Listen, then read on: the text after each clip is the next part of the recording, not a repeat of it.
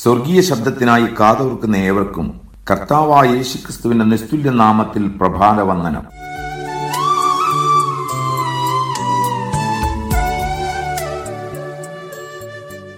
ഓരോ രാജ്യക്കാർക്കും സ്വന്തം ജീവനെപ്പോലും തിണവൽ ഗണിച്ചുകൊണ്ട് തങ്ങൾക്ക് സംരക്ഷണം നൽകുന്ന പടയാളികൾ അഭിമാന വിഷയമാണ്. ഓരോരുത്തരും തങ്ങളുടെ പടയാളികളെ കാഴ്ചയിൽ ഗംഭീരമാക്കുവാൻ ശ്രമിക്കും. ബെക്കിംഗ്ഹാം കൊട്ടാരത്തിലെ കാവൽക്കാരായ പടയാളികൾ ലണ്ടൻ നഗരം സന്ദർശിക്കുന്നവരുടെ കൗതുക കാഴ്ചകളിൽ ഒന്നാണ്. ഇതുപോലെ പുരാതന കാലത്തെ റോമൻ പടയാളികൾ അന്ന് ലോക ശ്രദ്ധ പിടിച്ചുപറ്റിയിരുന്നു. റോമൻ വീട്ടുതടങ്കലിൽ ആയിരുന്ന സമയത്താണ് പൗലൂസ് എഫേസ് ലേഖനം എഴുതിയത്. തനിക്ക് കാവൽ നിൽക്കുന്ന റോമൻ പടയാളികളെ നിരന്തരം കണ്ടുകൊണ്ടിരുന്ന പൗലൂസിന്റെ ചിന്തകളിൽ പരിശുദ്ധാത്മാവ് ആത്മീയ പോരാട്ടത്തെക്കുറിച്ചും ആത്മീയ പടയാളിയെക്കുറിച്ചും ദൈവത്തിന്റെ സർവായുധ വർഗത്തെക്കുറിച്ചുമുള്ള മാർമിക സത്യങ്ങൾ വെളിപ്പെടുത്തി. മുഖവരിയിൽ നാം ആത്മീയ പോരാട്ടത്തെക്കുറിച്ചുള്ള ആഴമേറിയ പല കാര്യങ്ങൾ മനസ്സിലാക്കി. അടുത്തതായി എഫ് എസ് ലേഖനം ആറാം അധ്യായം പത്ത് മുതൽ ഇരുപത് വരെയുള്ള വചനങ്ങൾ പഠന സൗകര്യാർത്ഥം ആത്മീയ പടയാളിക്കുള്ള കൽപ്പനകൾ ആത്മീയ പടയാളിയുടെ ആയുധവർഗം ആത്മീയ പടയാളിയുടെ ശത്രു ആത്മീയ പടയാളിയുടെ ഉത്തരവാദിത്തം ആത്മീയ പടയാളിയുടെ യുദ്ധതന്ത്രങ്ങൾ. എന്നിങ്ങനെ അഞ്ച് തലക്കെട്ടുകളിൽ നമുക്ക് ശ്രദ്ധിക്കാം. ഇന്നത്തെ ചിന്ത ആത്മീയ പടയാളിക്കുള്ള കൽപ്പനകൾ. പത്താം വാക്യം. ഒടുവിൽ കർത്താവിലും അവിടുത്തെ അമിതബലത്തിലും ശക്തിപ്പെടുവിൻ. രണ്ട് കൽപ്പനകളാണ് നമുക്ക് ഈ വേദഭാഗത്ത് കാണാനാവുന്നത്.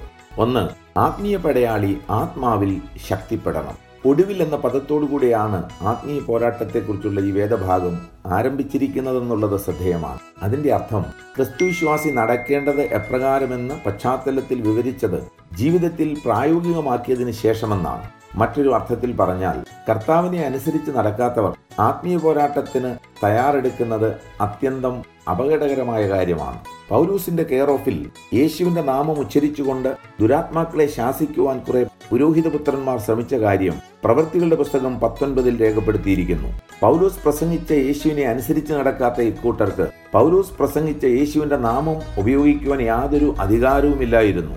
എന്നിട്ടും അവർ അതിന് തയ്യാറായപ്പോൾ ദുരാത്മാവ് അവരോട് യേശുവിനെ അറിയാം പൗലൂസിനെയും പരിചയമുണ്ട്. എന്നാൽ യേശുവിന്റെ നാമം ഉച്ചരിക്കുവാൻ നിങ്ങൾ ആരാണെന്ന അർത്ഥത്തിൽ അവർക്ക് നേരെ ആക്രോശിച്ചുകൊണ്ട് അവരെ അടിച്ച് മുറിവേൽപ്പിക്കുകയും ലജ്ജാകരമായ നിലയിൽ ഓടിച്ചുവിടുകയുമുണ്ടായി. അടുത്തതായി കർത്താവിലും അവിടുത്തെ അമിതബലത്തിലും ശക്തിപ്പെടുവീൻ എന്നത് അതിലും ശ്രദ്ധിക്കേണ്ട വചനമാണ്. ഏതൊരു പോരാട്ടത്തിനും ശക്തി ആവശ്യമാണ്. നമ്മുടെ പോരാട്ടം ആത്മീയമാകയാൽ ആത്മീയ ശക്തിയാണ് നമുക്കും ആവശ്യമായിട്ടുള്ളത്. അത് വചനത്തിന്റെ ശക്തിയും പരിശുദ്ധാത്മാവിന്റെ ശക്തിയുമല്ലാതെ മറ്റൊന്നുമല്ല. കർത്താവിൽ നാം ശക്തിപ്പെടണം എന്നതിന്റെ അർത്ഥം യേശു കർത്താവ് അവിടുത്തെ ഐഹിക ശുശ്രൂഷാകാലത്ത് സാത്താനോട് പോരാടി ജയിച്ചത് സ്വന്തം ശക്തിയിൽ ആശ്രയിച്ചല്ല. ദൈവവചനത്തിന്റെ ശക്തിയിലും പരിശുദ്ധാത്മാവിന്റെ ശക്തിയിലുമായിരുന്നു കർത്താവ് ആശ്രയിച്ചത്. പരിശുദ്ധാത്മാവിന്റെ നിറവോടെ പരീക്ഷാമുറിയാകുന്ന മരുഭൂമിയിലേക്ക് പ്രവേശിച്ച യേശു ദൈവവചനം ഉപയോഗിച്ച് സാത്താന്റെ സകല പരീക്ഷകളെയും പരാജയപ്പെടുത്തിയ ശേഷം ജയാളിയായി പരീക്ഷാ ഹാളിന് പുറത്തെത്തിയത് പരിശുദ്ധാത്മാവിന്റെ ശക്തിയോടെയായിരുന്നു. എഫ് എസ് ലേഖനം അഞ്ചിന്റെ പതിനെട്ടിൽ ആത്മാവ് നിറഞ്ഞവരാകുവീൻ എന്ന് നമ്മോട് ആജ്ഞാപിച്ച പൗലൂസ് പരീക്ഷാമുറിയിൽ നമുക്ക് നേരിടേണ്ടതെല്ലാം വിവരിച്ചു തന്നു. അതായത് ദൈവവചനപ്രകാരം നാം നമ്മുടെ നടപ്പ് ക്രമീകരിക്കേണ്ടതിനെ പറ്റി വിവരിച്ചു. അതിനുശേഷം നാം വചനമായ കർത്താവിന്റെയും പരിശുദ്ധാത്മാവിന്റെയും അമിതബലത്തിൽ ശക്തിപ്പെടണമെന്ന് ആവശ്യപ്പെട്ടിരിക്കുന്നു. അതെ ആത്മീയ പോരാട്ടത്തിൽ ദൈവവചനത്തിലും പരിശുദ്ധാത്മാവിന്റെ ശക്തിയിലും ആശ്രയിക്കാതെ ജയിപ്പാൻ നമുക്ക് കഴിയുകയില്ല. അതിനായി നമുക്ക് പ്രാർത്ഥിക്കാം. സ്വർഗീയ പിതാവെ ആത്മീയ പോരാട്ടത്തിൽ ഞങ്ങൾ എപ്രകാരമായിരിക്കണമെന്ന് ഞങ്ങളെ പഠിപ്പിച്ചതിന് നന്ദി. കർത്താവിലും അവിടുത്തെ അമിതബലത്തിലും ശക്തിപ്പെടുവാൻ ഞങ്ങൾക്ക് കൃപ നൽകണം ഞങ്ങളെ ആത്മീയ പോരാട്ടത്തിൽ ജയാളികളാക്കണമേ. യേശുക്രിസ്തുവിന്റെ നാമത്തിൽ തന്നെ. ആമേൻ.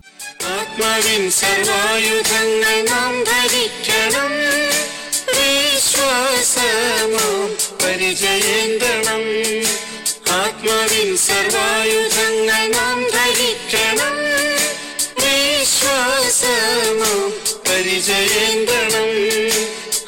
സത്യവും നീതി കവചവും രക്ഷയും ശിരസ്ത്രവും അണിഞ്ഞൊരുങ്ങണം.